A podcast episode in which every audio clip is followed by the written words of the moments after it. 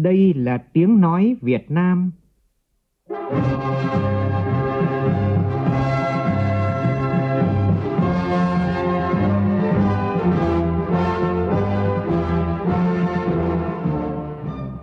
là tiếng nói Việt Nam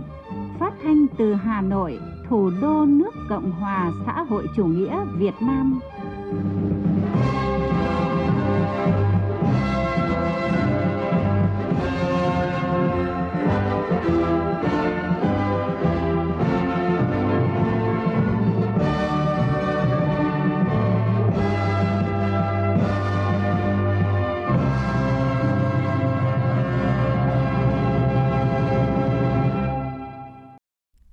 Biên tập viên Hoàng Ân kính chào quý vị và các bạn. Mời quý vị cùng nghe chương trình Thời sự trưa của Đài Tiếng nói Việt Nam với những nội dung chính sau đây.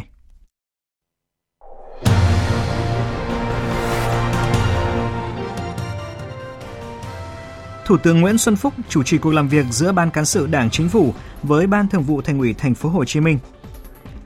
Đà Nẵng chính thức đề nghị tổ chức thi tốt nghiệp trung học phổ thông từ ngày hai đến ngày năm tháng chín tới đây. Trong phần tin thế giới, sau cuộc biểu tình quy mô lớn ngày thứ mười ba liên tiếp, Tổng thống Belarus cáo buộc nước ngoài hỗ trợ tài chính cho các cuộc biểu tình. Tình hình binh biến tại Mali hạ nhiệt khi cuộc đàm phán giữa cộng đồng kinh tế Tây Phi với lực lượng tiến hành binh biến nước này có nhiều tín hiệu tích cực.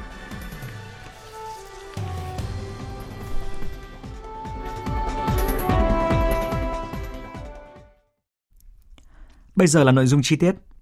Sáng nay, tại trụ sở chính phủ, Thủ tướng Nguyễn Xuân Phúc chủ trì buổi làm việc với, của Ban Cán sự Đảng Chính phủ với Thành ủy Thành phố Hồ Chí Minh góp ý vào văn kiện Đại hội Đảng bộ Thành phố nhiệm kỳ hai nghìn không trăm hai mươi đến hai nghìn không trăm hai mươi lăm. Tin của phóng viên Vũ Dũng. Phát biểu tại buổi làm việc, Thủ tướng Nguyễn Xuân Phúc nhấn mạnh đến vai trò quan trọng của Thành phố Hồ Chí Minh đối với đất nước. Do đó, việc chuẩn bị tốt văn kiện Đại hội Đảng bộ Thành phố vừa đóng góp vào sự phát triển của thành phố giai đoạn tới, vừa đóng góp vào sự phát triển của đất nước. Thủ tướng đánh giá cao Thành ủy Hồ Chí Minh chuẩn bị kỹ lưỡng báo cáo chính trị, báo cáo chuyên đề kinh tế xã hội, các chuyên đề để tạo sự phát triển đột phá của thành phố trong thời gian tới, bao gồm hình thành thành phố phía Đông, chính quyền đô thị, điều tiết ngân sách về trung ương, hình thành trung tâm tài chính. Thủ tướng đề nghị Ban Cán sự Đảng, Chính phủ và các bộ trưởng dự họp nêu các ý kiến tâm huyết, trách nhiệm cao, đóng góp cho dự thảo văn kiện, báo cáo định hướng phát triển của thành phố. Bí thư Thành ủy Hồ Chí Minh, ông Nguyễn Thiện Nhân cho biết, sự chỉ đạo đôn đốc quyết liệt của Chính phủ, Thủ tướng Chính phủ đã giúp thành phố tháo gỡ nhiều nút thắt, vướng mắc trong quá trình phát triển, trong đó có vấn đề khu đô thị Thủ Thiêm hiện cơ bản đã giải quyết xong. Bên cạnh đó, Thủ tướng cũng thường xuyên đôn đốc chỉ đạo tháo gỡ khó khăn để thúc đẩy các dự án lớn của thành phố như dự án chống ngập mười nghìn tỷ đồng, dự án đường sắt số một, số hai.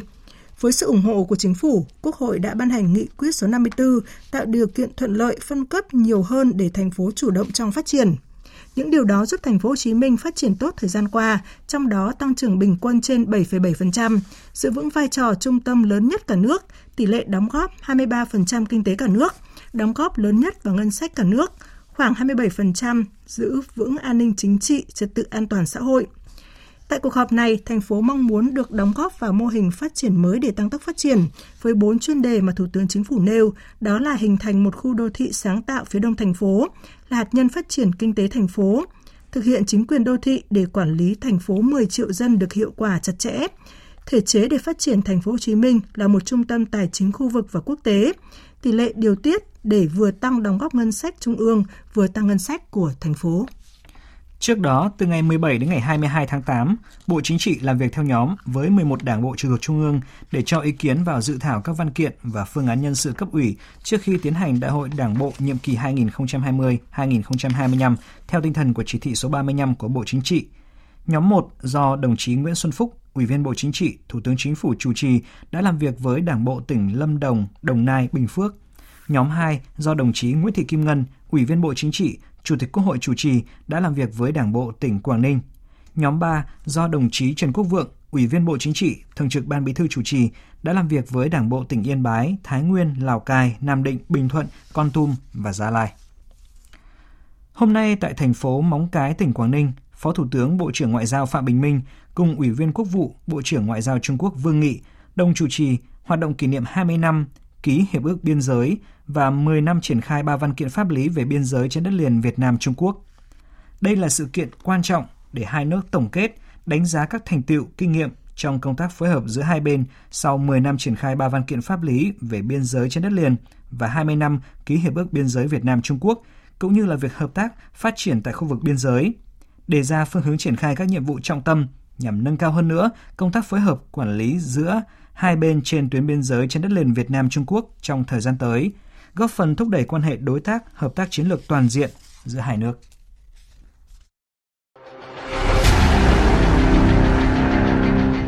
Đẩy lùi covid mười chín, bảo vệ mình là bảo vệ cộng đồng.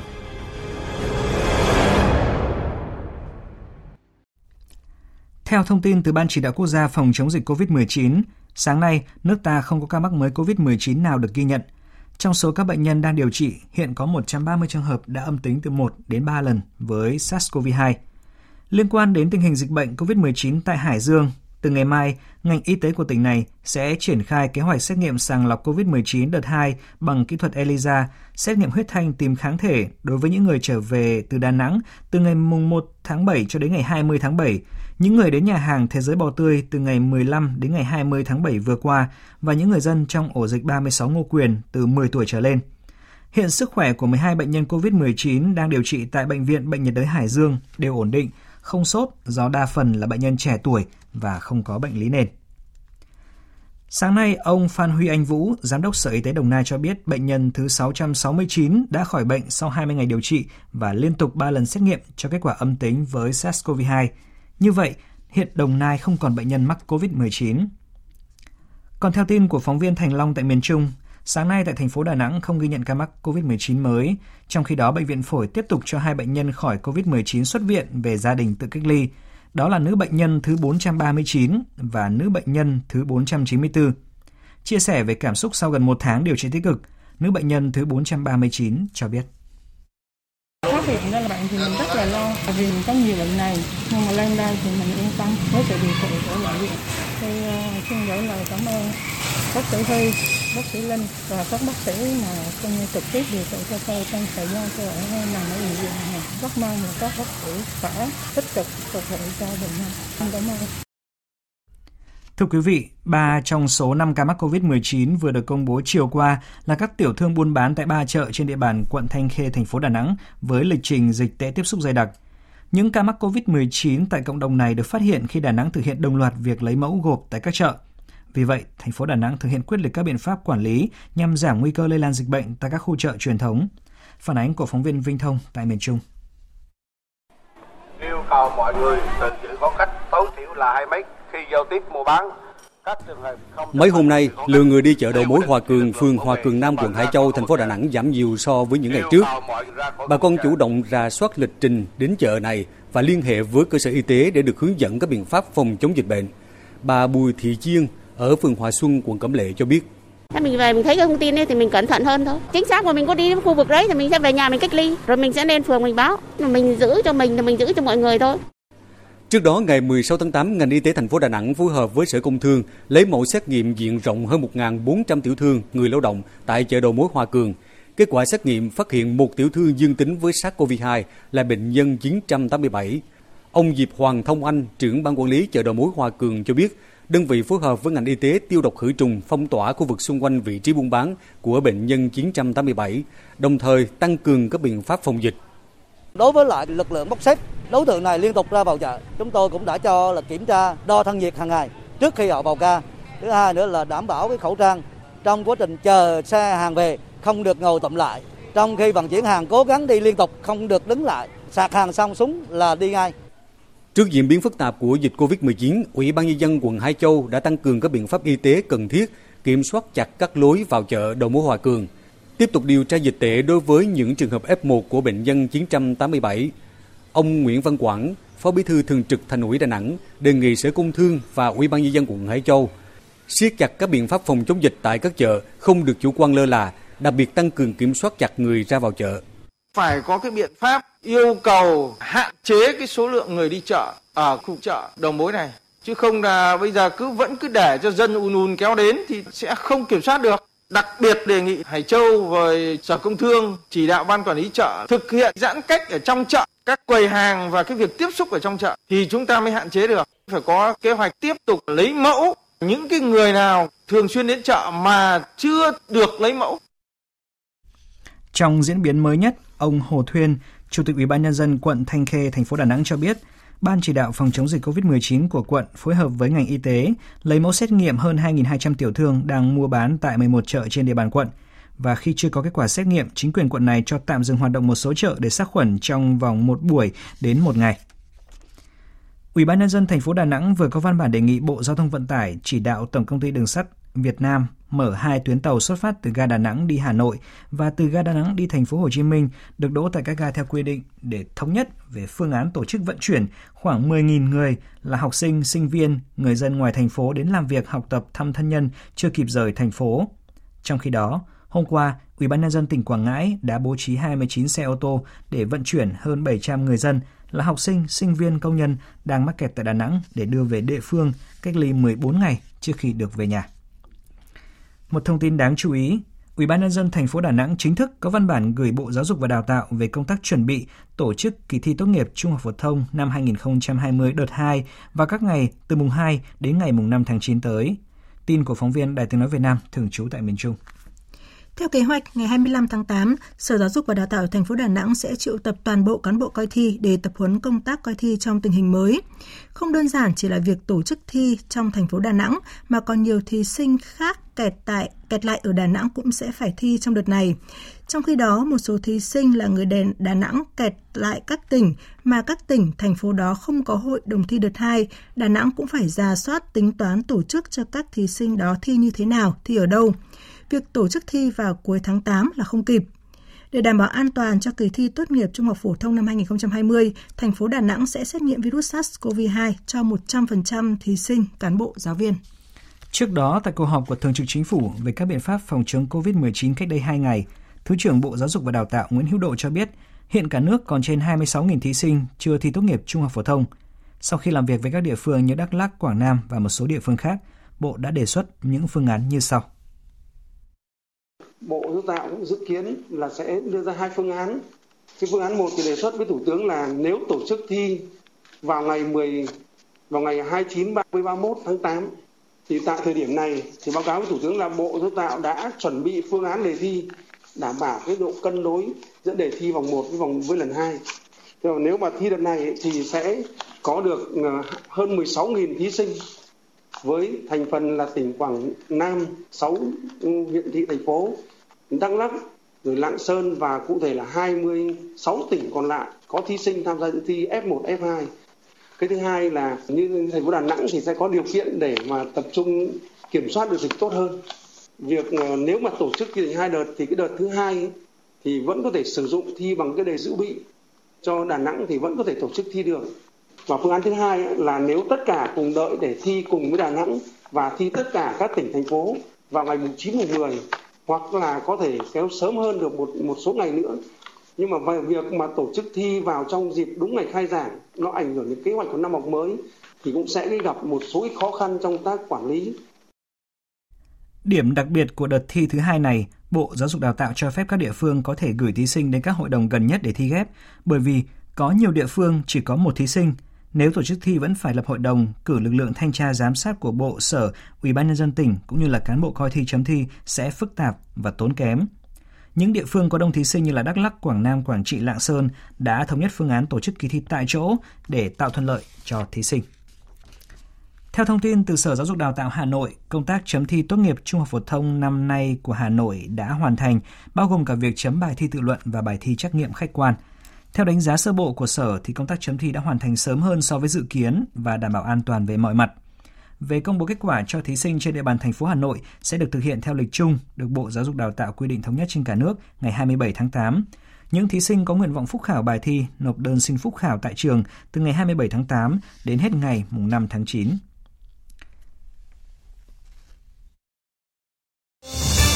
Thời sự vê o vê, nhanh, tin cậy, hấp dẫn.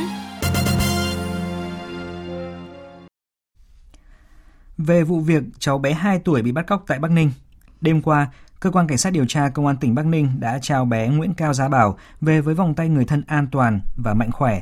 đồng thời di lý đối tượng Nguyễn Thị Thu và Đặng Văn Bằng từ tỉnh Tuyên Quang về thành phố Bắc Ninh. Đây là hai đối tượng liên quan đến vụ bắt cóc cháu bé này cách đây hai ngày gây xôn xao dư luận. Cơ quan Cảnh sát điều tra Công an tỉnh Bắc Ninh đã lấy lời khai của các đối tượng, cụ thể như sau. Nguyễn Thị Thu khai, vào ngày hai mươi tháng tám, Thu nảy sinh ý định muốn bắt một em bé về để nuôi. Do trước đó, Thu từng đi tập thể dục tại công viên Nguyễn Văn Cừ, thành phố Bắc Ninh và thấy có nhiều trẻ nhỏ đang chơi. Chiều ngày hai mươi mốt tháng tám, Thu đến công viên Nguyễn Văn Cừ, thấy cháu Nguyễn Cao Gia Bảo đang chơi một mình. Thu liền rủ cháu bé theo, sau đó sử dụng chiếc xe máy chở cháu bé về khu nhà trọ tại phường Khắc Niệm, thành phố Bắc Ninh. Sáng sớm hôm qua, Thu mang theo cháu Nguyễn Cao Gia Bảo và cùng bạn trai là Đặng Văn Bằng di chuyển về Tuyên Quang. Đến trưa cùng ngày, cả hai đối tượng và cháu Gia Bảo đến xóm mười sáu, xã Tân Long, huyện Yên Sơn, tỉnh Tuyên Quang. Ngay trong đêm qua, lực lượng Công an tỉnh Bắc Ninh được sự hỗ trợ của Phòng Trọng án, Cục Cảnh sát Hình sự Bộ Công an và Công an tỉnh Tuyên Quang đã phát hiện, giải cứu thành công cháu bé tại địa điểm vừa nêu. Tiếp tục thông tin về vụ ba mươi công nhân ở Đắk Lắk bị ngộ độc thực phẩm. Sáng nay, bác sĩ Ynyen Mlo, Giám đốc Bệnh viện thị xã Buôn Hồ, tỉnh Đắk Lắk cho biết, sức khỏe của mười lăm bệnh nhân nghi bị ngộ độc thực phẩm nhập viện vào tối qua đã ổn định. Trước đó, bệnh viện tiếp nhận mười lăm trường hợp này trong tình trạng bị nôn ói, đau bụng, mệt, khó thở và tiêu chảy. Đây đều là công nhân của công ty trách nhiệm hữu hạn và sản xuất nông sản Sapo Đắk Lắk ở xã Pezrang, huyện Krông Búc. Trước khi tăng ca vào chiều tối qua, khoảng một trăm công nhân đã ăn bánh mì do công ty mua về. Và sau khi ăn xong, nhiều công nhân có dấu hiệu bị ngộ độc thực phẩm và hơn ba mươi người đã phải đi cấp cứu ở bệnh viện. Hiện ngành y tế đã lấy mẫu thức ăn và điều tra nguyên nhân vụ việc. Thưa quý vị, thời gian gần đây, khi mà lực lượng chức năng các tỉnh, thành phố, trong đó có Quảng Nam, phát hiện hàng chục đối tượng người nước ngoài nhập cảnh trái phép đi sâu vào nội địa, việc tuần tra kiểm soát các tuyến biên giới được thắt chặt hơn. Bộ Chỉ huy Bộ đội Biên phòng tỉnh Quảng Nam yêu cầu các tuyến biên giới tiếp tục tăng cường kiểm soát chặt chẽ khu vực biên giới, không để các trường hợp xuất nhập cảnh trái phép vào địa bàn tỉnh. Cộng tác viên Thanh Thắng tại miền Trung phản ánh. Những ngày qua, cả ngày lẫn đêm, cán bộ chiến sĩ của đồn biên phòng Gari, huyện Tây Giang, tỉnh Quảng Nam, cùng với lực lượng công an, dân quân, duy trì các chuyến tuần tra dọc tuyến biên giới Việt-Lào. Mùa này ở biên giới hay xuất hiện các cơn mưa chiều khắc nghiệt. Gian nan vất vả và đối mặt với hiểm nguy, nhưng lực lượng biên phòng vẫn cắm chốt, bám sát biên giới. Trung tá Hoàng Thanh Hà, đồn trưởng đồn biên phòng Gari, Bộ đội Biên phòng tỉnh Quảng Nam cho biết, đây là thời điểm cần nâng cao cảnh giác, đấu tranh ngăn chặn các hành vi qua lại hai bên biên giới trái phép, tăng cường công tác phòng chống dịch covid mười chín. Trên tuyến biên giới thì chúng tôi đã tổ chức ba cái điểm chốt chặn. Trên địa bàn thì tổ chức ba cái tổ tuần tra lưu động phối hợp với dân quân hai xã Chợ Âm và Gari tổ chức tuần tra kiểm soát các hoạt động ra vào khu vực biên giới. Cùng với đó thì chúng tôi đã phối hợp với chính quyền tuyên truyền trên địa bàn cũng như là thông tin cho các bản giáp biên của bọn Lào cùng nhau phối hợp ngăn chặn dịch bệnh. Các đơn vị trên tuyến biên giới các huyện Nam Giang, Tây Giang tăng cường tuần tra, kiểm soát và chốt chặn. Đại tá Nguyễn Bá Thông, chỉ huy trưởng Bộ Chỉ huy Bộ đội Biên phòng tỉnh Quảng Nam cho biết,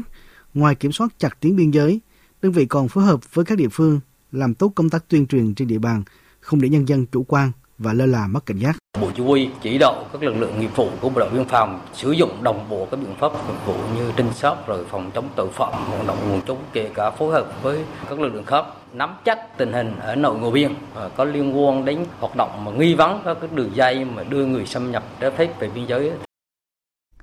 Thưa quý vị, thưa các bạn, dù trong bất cứ hoàn cảnh khó khăn nào, những chiến sĩ mang quân hàm xanh luôn là điểm tựa vững chắc của người dân. Nơi biên cương xốp cộp thuộc vùng Tây Bắc của Tổ quốc, tình quân dân ngày một bền chặt từ những việc làm cụ thể thiết thực mà chính quyền, lực lượng vũ trang, trong đó có các anh bộ đội thuộc Đoàn Kinh tế Quốc phòng ba hai sáu Quân khu hai đã làm cho dân.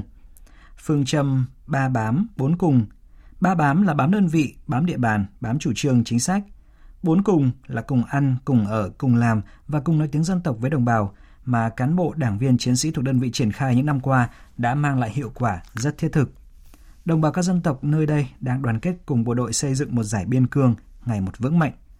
Mời quý vị và các bạn cùng nghe bài hai, cũng là bài cuối trong loạt bài Vững vàng một dải biên cương Tây Bắc của nhóm phóng viên Bích Thủy, Tòng Anh, Thảo Ly, cơ quan thường trú Đài Tiếng nói Việt Nam khu vực Tây Bắc, nhân kỷ niệm bảy mươi lăm năm Cách mạng tháng tám và Quốc khánh mùng hai tháng chín. Là nhờ có Đảng và Nhà nước và cấp ủy chính quyền xã và bộ đội tại địa phương rất nhiệt tình giúp đỡ gia đình cháu Tòng Thị Hải, gia đình chúng tôi rất cảm ơn. Rất cảm ơn sự quan tâm của Đảng và Nhà nước, Đoàn Kinh tế thì rất quan tâm, nên hộ gia đình, hộ nghèo của Lường Thị Liên để xóa đói giảm nghèo cho bà con của đồng bào vùng sâu vùng xa. Với tôi là bố thì xin thay mặt cho gia đình và các cháu thì rất cảm ơn các cơ quan ban ngành để giúp đỡ tạo điều kiện cho con cháu có nhà có cửa. Đó là ý kiến của ông Tòng Văn Thành và ông Lường Văn Phanh, là người thân của các chị Tòng Thị Hải ở xã Sốp Cộp và chị Lương Thị Liên ở xã Mường Và, huyện Sốp Cộp. Chị Hải và chị Liên đều thuộc diện hộ nghèo, người khuyết tật, người câm điếc bẩm sinh và đều là mẹ đơn thân. Được chính quyền, các đoàn thể, các anh bộ đội thuộc các đội sản xuất và xây dựng cơ sở chính trị thuộc Đoàn Kinh tế Quốc phòng ba trăm hai mươi sáu giúp đỡ xây dựng nhà đại đoàn kết. Giờ có mái ấm kiên cố, chị Hải và chị Liên đều bày tỏ quyết tâm phấn đấu vươn lên thoát nghèo. Trường bản Pá Khoang, Sùng A Dua vui mừng, từng là bản có vấn đề phức tạp về an ninh trật tự. Trong nhiều năm lại đây, bản Pá Khoang, xã Mường Lèo đã liên tục giữ được tiêu chuẩn bốn không về ma túy, không dùng thử, không sử dụng, không kiếm tiền bằng việc buôn bán ma túy, không làm ngơ trước biểu hiện ma túy. Được các anh bộ đội giúp đỡ, bà con trong bản không còn nghe theo kẻ xấu, quyết tâm lao động sản xuất, ổn định cuộc sống. Được sự quan tâm của Đảng, Nhà nước như thế là bà con không đi cư tự do, không phá rừng nữa, không phát sinh gì nữa, bà con rất yên tâm lao động sản xuất. Với mỗi đơn vị, cá nhân được giao nhiệm vụ đều có chung một suy nghĩ, để có một dải biên cương vững chắc thì chính cuộc sống của người dân phải đủ no, đủ mặc. Trung tá Nguyễn Văn Ngọc, đội trưởng đội bảy Mường Lèo cho biết những việc làm xuyên suốt của đơn vị trong thời gian qua. Trên cái nền tảng mà sống cùng dân, làm việc cùng dân, ở cùng dân thì chúng tôi lấy những cái việc làm thiết thực để làm thay đổi cái tư duy và cái nếp nghĩ của bà con để đảm bảo được ổn định về an ninh chính trị, trật tự an toàn xã hội thì trước hết là người dân người ta phải có ăn hẵng. Thì chúng tôi trong những năm vừa qua là đã phát triển các cái mô hình kinh tế. Chính vì như thế mà bà con nhận thức ra rằng chúng ta phải bỏ mồ hôi công sức, phải tiếp cận khoa học kỹ thuật để phát triển kinh tế thì sẽ ổn định hơn. Trước đây cứ đến mùa giáp hạt, nhà nước lại phải trợ cấp cho nhiều hộ nghèo ở các xã, các bản đặc biệt khó khăn ở Sốp Cộp. Khi được cán bộ đảng viên của Đoàn Kinh tế Quốc phòng về chuyển giao mô hình sản xuất, nhiều hộ đã biết áp dụng khoa học kỹ thuật, tăng năng suất, chất lượng cây trồng, vật nuôi, có thêm thu nhập để phát triển kinh tế gia đình. Ổn định cuộc sống, yên tâm lao động sản xuất, giờ đây không những không nghe theo lời bọn xấu, mà bà con còn chính là những chiến sĩ bảo vệ biên cương khi cung cấp nhiều thông tin cho chính quyền, bộ đội xử lý kịp thời các vụ việc trên biên giới. Những ghi nhận, đánh giá của Bí thư Huyện ủy Sốp Cộp Bùi Thanh Thủy về Đoàn Kinh tế Quốc phòng ba trăm hai mươi sáu đã cho thấy đơn vị đang hoạt động rất hiệu quả trên địa bàn. Đoàn Kinh tế Quốc phòng ba trăm hai mươi sáu thì hiện nay đang thực hiện toàn diện các cái mặt về chính trị, kinh tế, quốc phòng, an ninh trên địa bàn huyện. Và trong thời gian qua thì cấp ủy, chính quyền, mặt trận và các đoàn thể của huyện đã có những cái sự phối hợp chặt chẽ và toàn diện, đặc biệt là trong cái việc mà giúp nhân dân xây dựng các cái vùng dự án từng bước xóa đói giảm nghèo để nâng cao đời sống của nhân dân, cùng với lại huyện trong việc xây dựng nông thôn mới, cũng như giữ vững là an ninh quốc phòng và nâng cao đời sống về vật chất và tinh thần của bà con. Chỉ tính từ năm ngoái đến nay, Đảng ủy Đoàn Kinh tế Quốc phòng ba trăm hai mươi sáu đã cử hàng nghìn lượt cán bộ, đảng viên, trí thức trẻ về các bản, cụm dân cư, vừa tuyên truyền vận động, vừa kết hợp giúp nhân dân. Qua đó đã giúp địa phương củng cố, kiện toàn, nâng cao chất lượng hoạt động cho hai mươi bảy chi bộ bản, bồi dưỡng phát triển được sáu mươi ba đảng viên mới, xây dựng củng cố gần bốn mươi tổ chức chi đoàn, chi hội phụ nữ, nông dân, cựu chiến binh từ trung bình lên khá. Đơn vị cũng triển khai bảy mươi sáu mô hình chăn nuôi trồng trọt đến nhân dân, trong đó có các mô hình rất hiệu quả như trồng và sản xuất dược liệu, trồng cây ăn quả trên đất dốc, chăn nuôi gia súc gia cầm khép kín, mô hình bơm va đưa nước lên cao, giúp hàng trăm hộ nghèo thực hiện các nội dung thoát nghèo.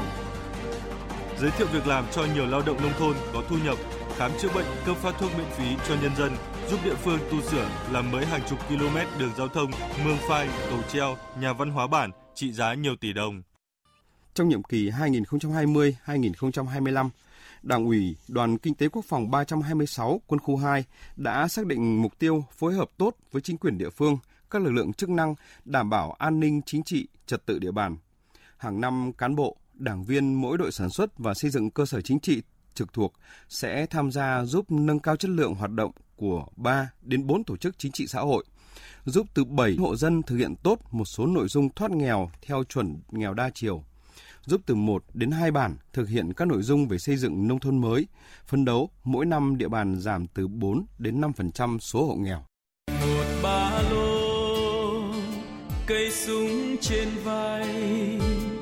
Sẽ còn nhiều việc mà các anh bộ đội Đoàn Kinh tế Quốc phòng ba hai sáu Quân khu hai cùng chính quyền, các lực lượng phải làm để xây đắp giải biên cương ngày thêm vững chắc. Và phong cách dân vận của Đảng theo tư tưởng của Chủ tịch Hồ Chí Minh thể hiện ở tinh thần trọng dân, gần dân, lắng nghe và tin tưởng vào sức mạnh của nhân dân sẽ tiếp tục được mỗi cán bộ, đảng viên thuộc đơn vị thực hiện nhuần nhuyễn hơn nữa bằng cả trách nhiệm, trái tim, khối óc của những người lính Cụ Hồ nơi biên cương Tổ quốc. Chương trình Thật sự trưa của Đài Tiếng nói Việt Nam xin được tiếp tục với một vấn đề được dư luận quan tâm. Thưa quý vị, dự án di rời dân cư giải phóng mặt bằng khu vực một di tích Kinh Thành Huế là cuộc di dân lịch sử của tỉnh Thừa Thiên Huế. Dự án được thực hiện nhằm di rời giải phóng mặt bằng hơn bốn nghìn hai trăm hộ dân. Mục tiêu của dự án này nhằm gìn giữ, bảo vệ các giá trị lịch sử, bảo tồn văn hóa còn nguyên vẹn nhất của Việt Nam do tiền nhân để lại cho tương lai. Di rời các hộ dân đang sinh sống tại khu vực một di tích đến khu dân cư mới để ổn định và nâng cao chất lượng cuộc sống, bảo vệ, đảm bảo môi trường, chỉnh trang cảnh quan, phát huy giá trị di tích, tạo sản phẩm du lịch, tạo động lực phát triển kinh tế xã hội. Sau mấy mươi năm mơ có một ngôi nhà để an cư lạc nghiệp, thì giờ đây, người dân nghèo ở Thượng Thành đã được sở hữu một căn nhà trong khu tái định cư Bắc Hương Sơ, phường Hương Sơ, thành phố Huế.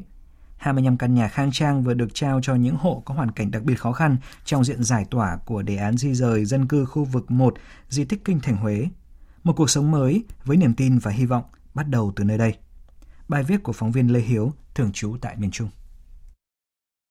Đến bây giờ, ông Lê Việt Thuần ở khu vực bảy, tổ mười bốn, phường Thuần Lộc, thành phố Huế vẫn chưa tin mình lại có ngôi nhà đẹp như thế này. Hơn ba mươi năm sống tạm bờ trên Thượng Thành, ông luôn mơ ước có một căn nhà khang trang để gia đình chung sống. Từ khi chính quyền địa phương hỗ trợ di dời khỏi khu vực Thượng Thành để xây ngôi nhà mới tại khu tái định cư phường Hương Sơ, ông rất ủng hộ chủ trương này. Ông Lê Việt Thuần rất vui khi nhận được ngôi nhà mới bằng hình thức chìa khóa trao tay. Trước tiên là cảm ơn lãnh đạo tỉnh, thành phố, tất cả ban ngành đã quan tâm giúp đỡ cho bản thân trong cái hộ của em và cùng những hộ nghèo là có được ngôi nhà đầy đủ là như vậy. Những gia đình là giải tỏa, có những gia đình là cái đất Tường Thành. Chứ ngoài ra người ta không có một cái cái chứ thì nhà nước hỗ trợ là như vậy là gần hai trăm triệu một căn nhà. Thì theo bản thân của em thấy nhà nước quá quan tâm. Trong lần di dân đợt một, ngoài các hộ được hỗ trợ đền bù, cấp đất tái định cư, có hai mươi lăm hộ đặc biệt khó khăn, không có điều kiện xây được nhà ở. Ủy ban nhân dân tỉnh Thừa Thiên Huế đã kêu gọi các nhà hảo tâm trong và ngoài tỉnh hỗ trợ xây nhà tặng những hộ đặc biệt nghèo khó này, giúp bà con sớm an cư lạc nghiệp. Đến nay, những ngôi nhà mới xây theo hình thức chìa khóa trao tay với kinh phí hai trăm triệu đồng mỗi nhà đã trao tặng các hộ dân này. Chị Lê Thị Ánh Vân cho biết, ba mẹ chị dắt nhau lên sống tạm bờ trên Thượng Thành hàng chục năm nay. Rồi chị ra đời, lớn lên, lập gia đình và tiếp tục ở khu vực đó cho đến nay. Hàng chục năm qua, chị vẫn luôn mong ước có một căn nhà đàng hoàng để ở. Nay ước mơ đã thành hiện thực. Trong một bao nhiêu năm sống là chật vật rồi, trong cái hoàn cảnh chỗ cũ ấy, thì hơi bị vất vả. Chưa được ra đây thì ba con ai cũng rất là vui mừng. Cái như cái thứ hai là họ là an cư lập nghiệp, mà ba con sống mấy chục năm trời trường ở trên Thượng Thành á, thằng không được là chứ ý muốn khi ra đây thì có được cái chỗ mà là gọi là cái cái mái nhà là cái mà mọi người và ba con đã mong ước nhất, mong em đi cái mơ ước mình được trở thành hiện thực thì ai cũng là rất mừng hết. Em mong muốn em kể cái cả ba con hộ nghèo ở đây, ngày hôm nay được dừng nhà chứ đi, chắc chắn sẽ phấn đấu để thoát nghèo. Dự án di dời dân cư, giải phóng mặt bằng khu vực một Kinh Thành Huế được xem là dự án mang tính lịch sử của tỉnh Thừa Thiên Huế với tổng mức đầu tư hơn bốn nghìn tỷ đồng. Trong đợt một di dời dân cư trên Thượng Thành, Eo Bầu có năm trăm bảy mươi sáu hộ dân được chuyển đến nơi ở mới. Hiện nhiều hộ dân đã xây được nhà cửa khang trang và chuyển vào sống trong khu tái định cư Bắc Hương Sơ. Trong ngày bàn giao nhà, ông Lê Trường Lưu, Bí thư tỉnh ủy, và ông Phan Ngọc Thọ, Chủ tịch Ủy ban nhân dân tỉnh Thừa Thiên Huế đã tặng mỗi hộ dân một bao gạo và bao muối theo phong tục truyền thống với lời chúc. Vào nhà mới, các gia đình sẽ có cuộc sống no đủ, sung túc hơn. Thưa quý vị và các bạn, tiếp tục chương trình Thời sự trưa nay, trước khi đến với phần tin quốc tế sẽ là những thông tin thời tiết. Thưa quý vị, hiện nay hội tụ gió mực trên một nghìn năm trăm mét vẫn duy trì trên khu vực vùng núi Bắc Bộ. Do vậy nên chiều tối và đêm nay, khu vực Tây Bắc, Việt Bắc và Bắc Bộ có mưa rào và dông rải rác, cục bộ có mưa vừa mưa to. Lượng mưa phổ biến từ mười lăm đến ba mươi mi li mét, có nơi trên năm mươi mi li mét trong hai mươi bốn giờ. Trong mưa dông có khả năng xảy ra lốc sét và gió giật mạnh. Khu vực Hà Nội chiều tối nay có lúc có mưa rào và dông. Ngoài ra, do ảnh hưởng của đới gió Tây Nam nên khu vực Tây Nguyên, Bắc và Trung Trung Bộ chiều tối nay có mưa rào và dông, cục bộ có nơi mưa vừa mưa to. Thưa quý vị, vừa qua, Đại sứ đặc mệnh toàn quyền nước Cộng hòa xã hội chủ nghĩa Việt Nam tại Nga, Ngô Đức Mạnh đã có buổi tiếp thân mật tác giả cuốn sách Việt Nam cất cánh, Chủ tịch Hội đồng chuyên gia Quỹ nghiên cứu Á-Âu Grigory Trofimchuk. Tại buổi tiếp, đánh giá cao việc xuất bản cuốn sách tiếng Nga viết về Việt Nam vào đúng dịp kỷ niệm bảy mươi năm thiết lập quan hệ ngoại giao giữa Việt Nam và Liên bang Nga một nghìn chín trăm năm mươi đến hai nghìn không trăm hai mươi, Đại sứ Ngô Đức Mạnh ghi nhận những nỗ lực của tác giả trong việc tìm kiếm và tập hợp tư liệu để viết sách. Hạ viện Mỹ đã thông qua một dự luật cho phép tài trợ hai mươi lăm tỷ đô la Mỹ cho dịch vụ bưu điện Mỹ và tạm dừng những thay đổi về cơ cấu vận hành của dịch vụ này mà Đảng Dân Chủ cho rằng sẽ ảnh hưởng đến hàng triệu phiếu bầu qua đường bưu điện trong cuộc bầu cử Tổng thống Mỹ vào tháng mười một tới, tin cho biết. Dự luật đã được thông qua tại Hạ viện do Đảng Dân Chủ kiểm soát với hai trăm năm mươi bảy phiếu thuận và một trăm năm mươi phiếu chống. Việc thông qua dự luật này diễn ra trong bối cảnh Tổng thống Mỹ Donald Trump luôn phản đối đề xuất của phe Dân Chủ và cảnh báo việc bỏ phiếu qua đường bưu điện sẽ dẫn tới một kỳ bầu cử gian lận nhất trong lịch sử nước Mỹ. Nhiều khả năng dự luật này sẽ không được thông qua tại Thượng viện do phe Cộng hòa kiểm soát.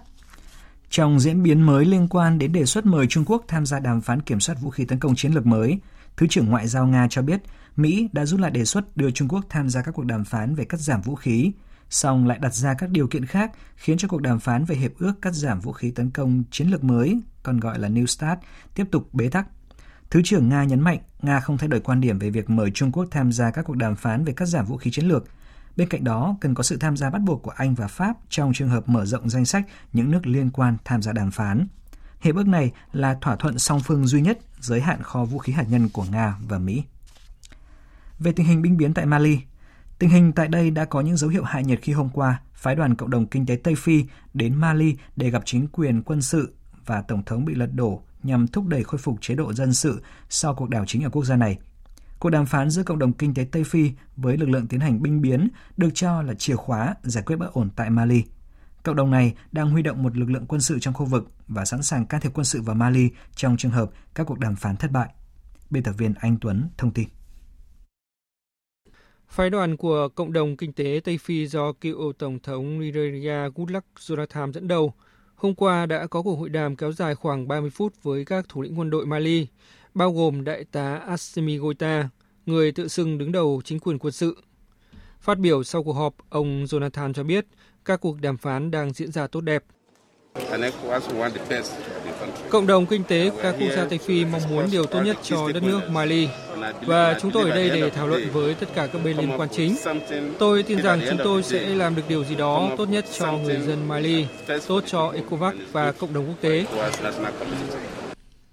Sau các cuộc gặp, ba đặc phái viên của Cộng đồng Kinh tế Tây Phi đã gặp Tổng thống bị lật đổ Ibrahim Boubacar Keita tại địa điểm không được tiết lộ. Trong một thông báo ngắn, Cộng đồng Kinh tế Tây Phi cho biết Tổng thống bị lật đổ Keita và các quan chức Mali vẫn trong tình trạng sức khỏe tốt. Trong khi đó, một thành viên giấu tên của lực lượng tiến hành binh biến cho biết đã trả tự do cho cựu Bộ trưởng Kinh tế Aloe Dapfe và thư ký riêng của Tổng thống là Sabine Manhamoudou. Như vậy, hiện chỉ còn mười bảy người đang bị lực lượng đảo chính bắt giữ. Tại Belarus, những căng thẳng tiếp tục diễn biến khó lường khi mà các cuộc biểu tình với quy mô lớn ngày thứ mười ba liên tiếp. Trước tình hình này, Tổng thống Belarus đã cáo buộc các thế lực bên ngoài kích động biểu tình, đồng thời tuyên bố sẽ thực hiện mọi biện pháp để bảo vệ sự toàn vẹn lãnh thổ của đất nước. Biên tập viên Anh Tuấn tiếp tục thông tin. Phát biểu trong chuyến thị sát thao trường quân sự Grodno, Tổng thống Belarus Lukashenko nhấn mạnh, kịch bản cách mạng màu có sự can thiệp của yếu tố bên ngoài đang được sử dụng để chống lại đất nước Belarus, đồng thời cũng lên án việc phương Tây ủng hộ phe đối lập tại Belarus trên phương diện quân sự, với bằng chứng là việc điều động quân đội các nước thành viên của Tổ chức Hiệp ước Bắc Đại Tây Dương, NATO, đến biên giới Belarus. Tổng thống Lukashenko coi sự ủng hộ của các nước phương Tây đối với phe đối lập là sự can thiệp trực tiếp vào tình hình tại Belarus. Mỹ đang lên kế hoạch và chỉ đạo mọi thứ, và một số nước châu Âu đang cố gắng theo đuổi điều đó. Một số nhà lãnh đạo phương Tây muốn hòa giải tình hình tại Belarus, tôi biết điều đó, nhưng họ nên giải quyết công việc của nước mình trước. Tổng thống Lukashenko cũng yêu cầu lãnh đạo Bộ Quốc phòng thực hiện mọi biện pháp để bảo vệ sự toàn vẹn lãnh thổ đất nước, đặc biệt là phần biên giới phía Tây của nước này. Trong khi đó, tại quốc gia láng giềng Litva, chính trị gia đối lập chính bà Tikhanovskaya cùng ngày cho rằng người dân Belarus muốn một cuộc bầu cử mới được tổ chức tự do và công bằng.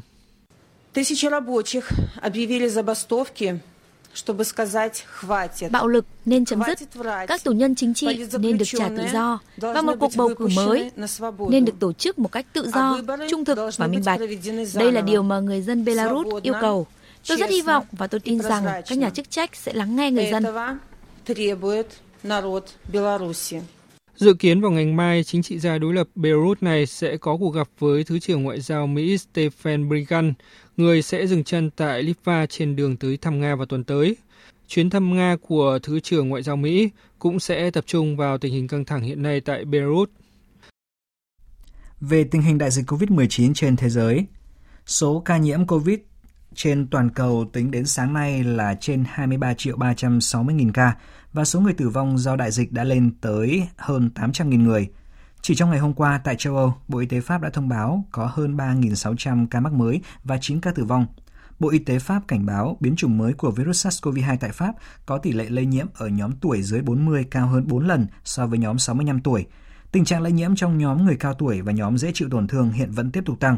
Trong khi đó, tại Italia, trước tình trạng ca nhiễm mới gia tăng liên tục trong những ngày gần đây, Bộ trưởng Y tế nước này cảnh báo độ tuổi trung bình của những người bị nhiễm bệnh đã giảm xuống còn ba mươi tuổi. Do đó, vị quan chức này đã kêu gọi những người trẻ tuổi có trách nhiệm hơn, đặc biệt là những người đã bị nhiễm bệnh trong việc bảo vệ cha mẹ và ông bà mình. Thông tin về việc cho phép sử dụng vaccine phòng covid mười chín trong trường hợp khẩn cấp vừa được quan chức Trung Quốc công bố. Trước đó, doanh nghiệp Trung Quốc cho biết vaccine có thể được tung ra thị trường vào cuối năm nay.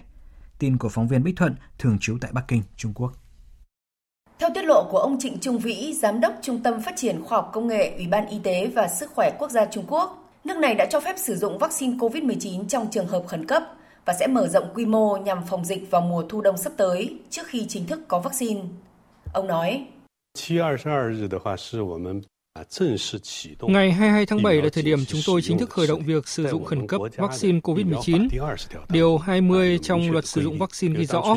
khi xảy ra các sự kiện y tế công cộng đặc biệt nghiêm trọng, Ủy ban Y tế và Sức khỏe Quốc gia sẽ đề xuất xin sử dụng khẩn cấp vaccine sau khi Cục Quản lý Giám sát Dược phẩm Quốc gia tổ chức chuyên gia luận chứng và nhất trí. Vaccine sẽ được Ủy ban Y tế và Sức khỏe Quốc gia sử dụng khẩn cấp trong phạm vi nhất định và thời hạn nhất định. Bước tiếp theo, nhằm phòng ngừa dịch bệnh bùng phát vào mùa thu đông, Trung Quốc sẽ xem xét mở rộng vừa phải phạm vi tiêm phòng khẩn cấp vaccine, với mục tiêu là tạo thành bức bình phong miễn dịch trong các đối tượng đặc biệt như nhân viên y tế, nhân viên đảm bảo sự vận hành cơ bản của các thành phố, gồm những người làm việc trong các khu chợ, đảm bảo giao thông và ngành dịch vụ. Thưa quý vị, nhiều đám cháy lớn tiếp tục lan mạnh trên toàn bang California của Mỹ với khoảng hơn bốn trăm nghìn hectare đất rừng bốc cháy và hàng chục nghìn người đã phải sơ tán. Các đám cháy mới được cho là hậu quả của hàng nghìn vụ sét đánh tiếp diễn trong những ngày gần đây. Cơ quan dự báo thời tiết quốc gia Mỹ cảnh báo trong cuối tuần này có thể có thêm nhiều đám cháy tại California do tình trạng khô hạn nghiêm trọng cùng các đợt sét đánh. Theo giới chức địa phương, ít nhất năm người đã thiệt mạng. Các đám cháy đe dọa cả những khu bảo tồn thiên nhiên trong khu vực. Công viên quốc gia Big Basin Redwood, nơi có những cây gỗ đỏ thân lớn quý hiếm hơn năm trăm năm tuổi, một số công trình lịch sử của công viên bị hư hỏng nặng do hỏa hoạn. Khoảng một trăm mười chín nghìn người đã được sơ tán. Hiện khoảng mười bốn nghìn lính cứu hỏa đã được huy động tới hiện trường để dập tắt các đám cháy. Tuy nhiên, giới chức cảnh báo công tác dập lửa gặp nhiều khó khăn do thời tiết khô và nóng, cùng các đợt sét tiếp sức cho các đám cháy mạnh lên. Ít nhất mười bang khác tại Mỹ đã điều động lực lượng cả trên không và trên bộ để hỗ trợ bang California ứng phó với hỏa hoạn. Thưa quý vị, cuộc đua bầu cử Tổng thống Mỹ bắt đầu tăng nhiệt sau khi hội nghị toàn quốc của Đảng Dân Chủ. Chính quyền Tổng thống Donald Trump chính thức kích hoạt cơ chế yêu cầu tái áp đặt lệnh trừng phạt quốc tế nhằm vào Iran, binh biến ở Mali, căng thẳng chính trị tại Belarus, thiên tai và dịch bệnh diễn biến khó lường. Đó là những nét khái quát về thời sự quốc tế trong tuần. Và ngay sau đây, biên tập viên Thanh Huyền sẽ thông tin chi tiết.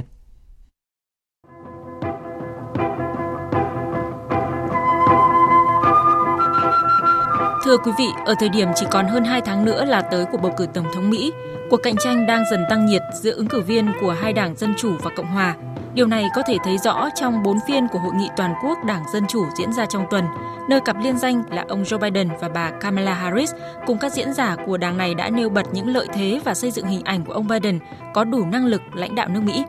Tại đại hội, ông Biden đã đưa ra kế hoạch xây dựng lại nước Mỹ, chú trọng tạo thêm công ăn việc làm cho người dân, cam kết triển khai một chiến lược quốc gia để đối phó với đại dịch covid mười chín, vốn đang tàn phá nước Mỹ hết sức nặng nề. Lịch sử cho thấy, các đại hội đảng thường giúp cho các ứng cử viên Tổng thống Mỹ gia tăng đáng kể sự ủng hộ của cử tri.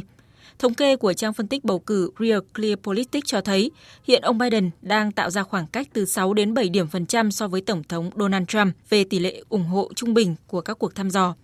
Nhiều nhà phân tích cho rằng dù đang dẫn trước, song có thể thấy chủ yếu là do Tổng thống Trump bị mất đi lợi thế kinh tế, yếu tố thu hút là phiếu cử tri, cũng như cách ông chủ Nhà Trắng xử lý đại dịch, chứ không phải là do chính sức hút và khả năng của ông Biden. Từ nay cho đến cuộc bầu cử ngày ba tháng mười một sẽ còn nhiều yếu tố làm thay đổi cuộc đua, và có thể nói cơ hội và thách thức đối với các ứng cử viên là như nhau, và điều đó khiến chặng đua phía trước càng trở nên khốc liệt. Một quyết định đáng chú ý của chính quyền Tổng thống Trump được cho là nằm trong nỗ lực ghi điểm về chính sách đối ngoại trước bầu cử, đó là việc kích hoạt cái gọi là quy trình đảo ngược nhằm tái áp đặt trừng phạt quốc tế vào Iran. Đây là một bước đi đẩy thỏa thuận hạt nhân Iran đứng trước nguy cơ đổ vỡ cũng như gây ra một cuộc khủng hoảng ngoại giao ở Hội đồng Bảo an Liên Hợp Quốc. Hàng loạt quốc gia như Nga, Trung Quốc, Nam Phi và cả các đồng minh lâu năm của Mỹ như Anh, Pháp, Đức đã có thư phản đối quyết định của Mỹ. Đại sứ Nga tại Liên Hợp Quốc Vasily Nebenzia nhấn mạnh. Tái áp đặt trừng phạt chỉ có thể được kích hoạt bởi mỗi quốc gia là thành viên của thỏa thuận hạt nhân, trong khi đó Mỹ không phải là thành viên. Mỹ trình bày lý lẽ của riêng mình. Tại sao họ lại có quyền làm như vậy? Nhưng chúng tôi tin rằng những lập luận của Mỹ là không hợp lệ. Nỗ lực thúc đẩy tái áp đặt các biện pháp trừng phạt Iran vào thời điểm này của chính quyền Tổng thống Donald Trump là một mũi tên hướng tới hai mục đích. Thứ nhất, xóa đi dấu ấn chính sách đối ngoại của chính quyền tiền nhiệm mà trực tiếp là nhằm vào cựu Phó Tổng thống Joe Biden, đối thủ chính trị của ông Trump trong cuộc đua vào Nhà Trắng năm nay. Thứ hai, nếu nỗ lực thành công sẽ tạo cho ông Trump một điểm cộng khi ông thể hiện việc giữ đúng cam kết khi nhậm chức vào năm hai nghìn không trăm mười sáu. Thưa quý vị, bất ổn tại Belarus xuất hiện kể từ sau cuộc bầu cử Tổng thống ngày chín tháng tám và trở nên phức tạp hơn trong tuần này khi các cuộc biểu tình liên tiếp xảy ra. Trong khi đó, Liên minh châu Âu E U tuyên bố không công nhận kết quả của cuộc bầu cử Tổng thống Belarus và sẽ sớm áp dụng các biện pháp trừng phạt vào quốc gia này. Tổng thống Belarus Lukashenko thì được cho đã kêu gọi Tổng thống Nga Putin giúp đỡ khi hai nước đang có một hiệp ước phòng thủ chung và các mối quan hệ kinh tế, chính trị và văn hóa sâu sắc. Tổng thống Pháp Emmanuel Macron mới đây đã đề xuất E U làm trung gian hòa giải cho cuộc khủng hoảng hiện nay tại Belarus. Giới quan sát thì cho rằng, trên thực tế, sự tham dự của các thế lực bên ngoài và tình hình nội bộ của Belarus, dù ở mức độ như thế nào, đều có thể để lại hậu quả khôn lường. Tương lai của Belarus phải do chính người Belarus tự quyết định và việc thỏa hiệp đối thoại giữa chính phủ với phe đối lập được cho là giải pháp cần thiết trong giai đoạn hiện nay.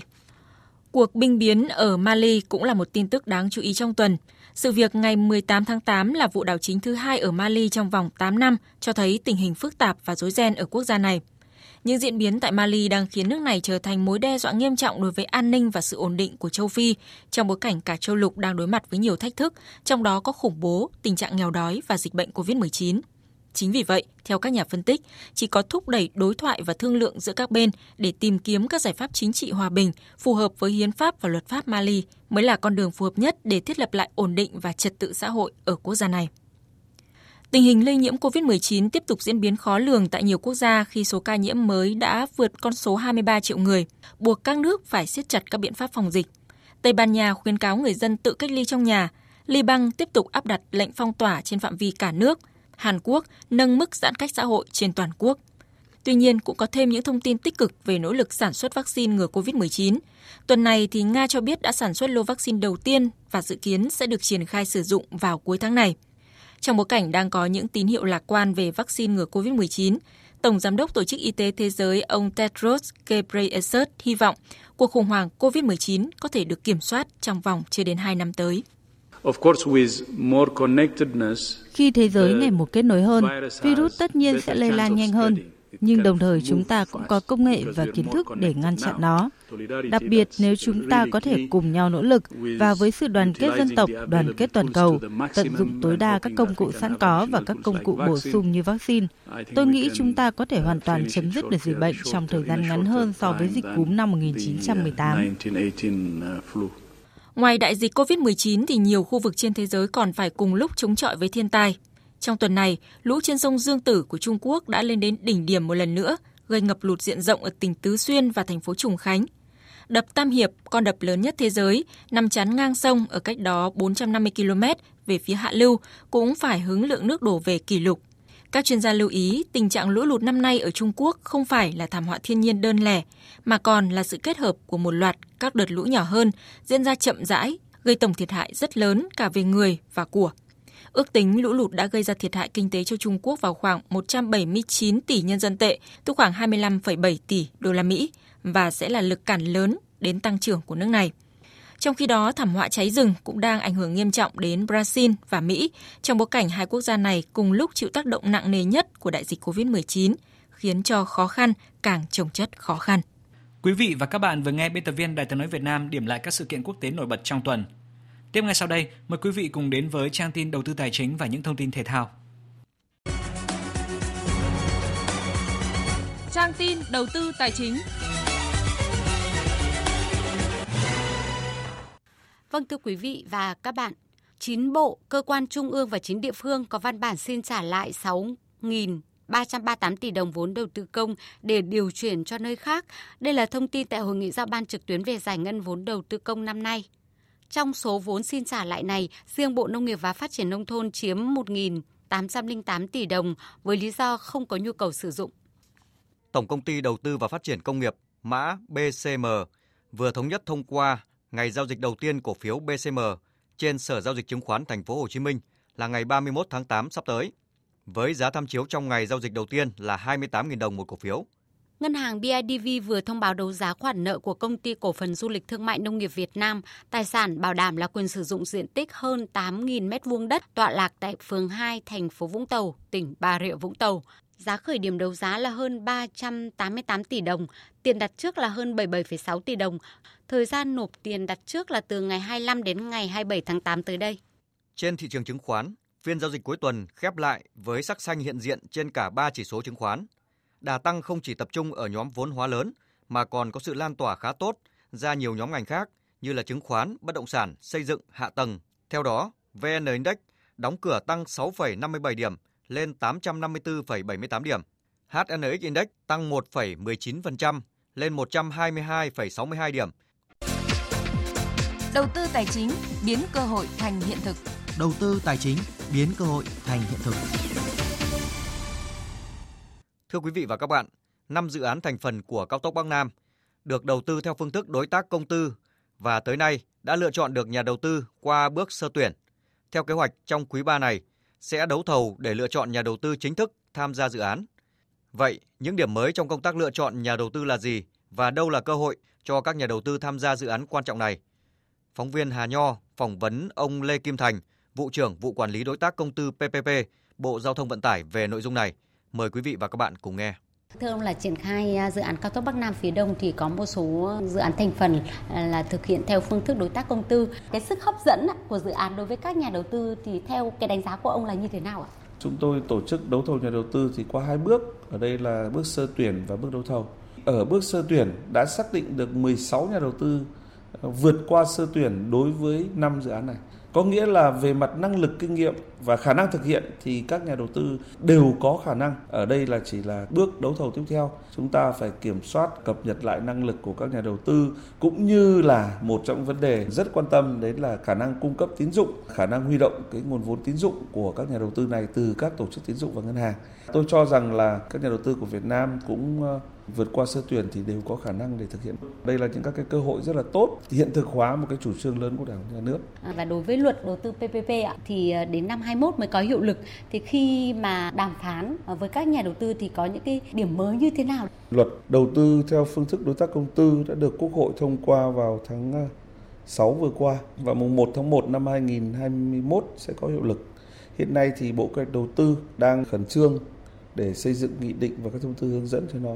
Theo cái kế hoạch thì chúng tôi lựa chọn các nhà đầu tư trong cái quá trình đối với các dự án đường cao tốc Bắc Nam phía Đông ở năm dự án này thì dự kiến cũng khoảng trong quý tư năm nay thì sẽ hoàn thành và sẽ tiến hành các cái bước mà tổ chức đàm phán. Rất có thể là cái thời điểm mà tổ chức đàm phán và ký kết các hợp đồng thì cũng là thời điểm luật có hiệu lực. Cũng có những trường hợp có thể nhà đầu tư sẽ đề xuất những các cái chế độ chính sách, những nội dung mà theo các quy định của luật có thể chưa được đề cập đến trong cái hồ sơ mời thầu. Thì trong trường hợp đó thì ở trong quy định của luật, điều khoản chuyển tiếp cũng đã nói rất rõ là trong những trường hợp như vậy thì chúng tôi sẽ cùng với các nhà đầu tư để đàm phán và cái mục tiêu đàm phán để hài hòa cái trách nhiệm giữa các bên. Nhưng tuy nhiên cái kết quả đàm phán không được làm thay đổi cái bản chất của nó. À, thưa ông là vậy thì ông có thể nói rõ hơn cái cơ quan chức năng cũng như là nhà cung cấp tín dụng để có cơ sở thực hiện hợp đồng đối tác công tư một cách hiệu quả. Phải khẳng định đây là dự án đầu tiên chúng ta tổ chức đấu thầu các nhà đầu tư một cách đúng nghĩa và chính vì vậy mà Bộ Giao thông Vận tải cũng đã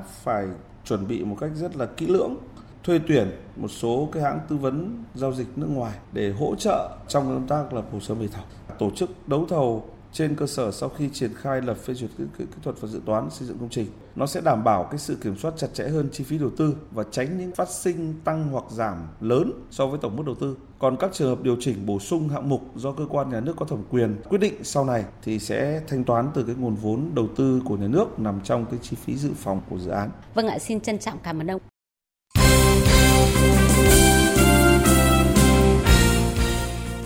Quý vị và các bạn thân mến, đội tuyển u hai hai Việt Nam mới chỉ qua ít ngày tập trung, nhưng huấn luyện viên Park Hang-seo đã có thể định hình bộ khung hướng đến xây dựng lối chơi trong thời gian tới. Khá bất ngờ với giới chuyên môn và người hâm mộ khi ở đợt tập trung lần này, huấn luyện viên Park Hang-seo cho gọi gần năm mươi cầu thủ u hai hai Việt Nam với mục tiêu hướng đến SEA Games ba mươi mốt. Chiến lược gia người Hàn Quốc đã chia sẻ, việc triệu tập số lượng lớn cầu thủ cho lần tập trung này, ngoài ý đồ về kiểm tra năng lực cũng như làm quen từ từ với hệ thống chiến thuật mà ông muốn u hai hai Việt Nam thi đấu. Với quân số đông kỷ lục lên tới bốn mươi bảy cầu thủ, huấn luyện viên Park Hang-seo đã phải bố trí tới hai ban huấn luyện nhằm đánh giá kỹ hơn về năng lực của từng cá nhân qua các bài tập thể lực và chiến thuật. Trung vệ Nguyễn Hoàng Duy cho biết huấn luyện viên Park đã cho toàn đội tập luyện với nhiều sơ đồ chiến thuật khác nhau để các cầu thủ dần thích nghi. Thầy cũng không gò vào sơ đồ gì, thầy triển khai nhiều sơ đồ để bọn em tập thích nghi với sơ đồ mới khác ở câu lạc bộ nhiều hơn. Bọn em thì cố gắng tự tin cầm bóng, chơi bóng, tăng kiểm soát bóng lên là để bọn em tự tin chơi bóng, không kiểu như không di chuyển theo người ta nhiều quá để đỡ mất sức nhiều hơn. Còn về việc sinh hoạt cũng như nội dung chính của giáo án trong những ngày qua, thủ thành Văn Toản cho biết. Nhưng mà tập của thầy thì hầu như là bổ trợ vào thi đấu luôn, bổ trợ vào thực tế thi đấu luôn ạ. Bởi vì lần này tập trung thi đấu ba trận liền nên là tập trung một giờ. Thi đấu luôn. Sau lần tập trung này, chắc chắn huấn luyện viên Park Hang-seo và các cộng sự sẽ có được những cái tên làm nền tảng để xây dựng lối chơi cho u hai hai Việt Nam trong thời gian tới. Mới đây, Liên đoàn bóng đá thế giới đã công bố lịch FIFA Days hai không hai mốt, trong đó các trận đấu vòng loại World Cup hai không hai hai của tháng tám, tháng chín năm hai không hai không sẽ được rời sang thời gian từ hai mươi mốt tháng một tới mùng một tháng hai năm hai không hai mốt. Tuy nhiên, đội tuyển bóng đá Việt Nam sẽ được nghỉ do không có lịch thi đấu ở lượt bảy bảng G. Dự kiến huấn luyện viên Park Hang-seo và đội tuyển Việt Nam sẽ trở lại vòng loại World Cup hai không hai hai từ ngày hai mươi hai đến ngày ba mươi tháng ba năm hai không hai mốt.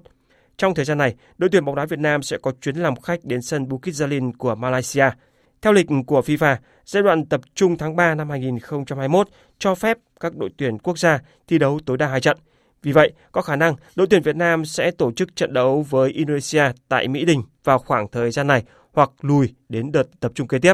Trận đấu cuối cùng của thầy trò huấn luyện Park Hang-seo là chuyến làm khách đến sân của các tiểu vương quốc Ả Rập Thống Nhất vào khoảng thời gian từ ba mươi mốt tháng năm cho đến mười lăm tháng sáu năm hai không hai mốt. Đây là trận đấu quan trọng quyết định tấm vé đi tiếp của bảng G.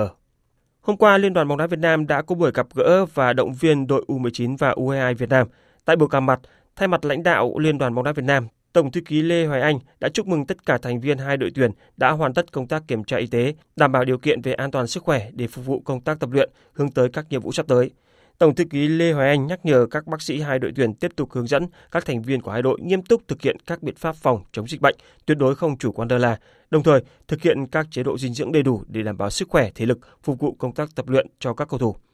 Đối với mục tiêu, nhiệm vụ của hai đội tuyển, Tổng thư ký Lê Hoài Anh khẳng định sẽ không chỉ tập trung cho các giải đấu trước mắt như vòng loại u hai mươi ba châu Á hai không hai hai và SEA Games ba mươi mốt đối với đội tuyển u hai mươi hai quốc gia, vòng chung kết u mười chín châu Á hai không hai không đối với đội tuyển u mười chín quốc gia, mà còn hướng tới lộ trình xa hơn là FIFA World Cup hai không hai sáu. Cũng trong tối qua, các cầu thủ u mười chín đã có buổi tập đầu tiên dưới sự hướng dẫn của huấn luyện viên Chu Xie.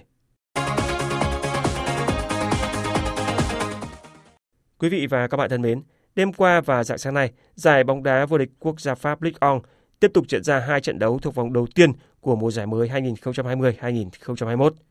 Câu lạc bộ Angers tạm thời chiếm ngôi đầu trên bảng xếp hạng nhờ chiến thắng tối thiểu một không trên sân của câu lạc bộ Dijon.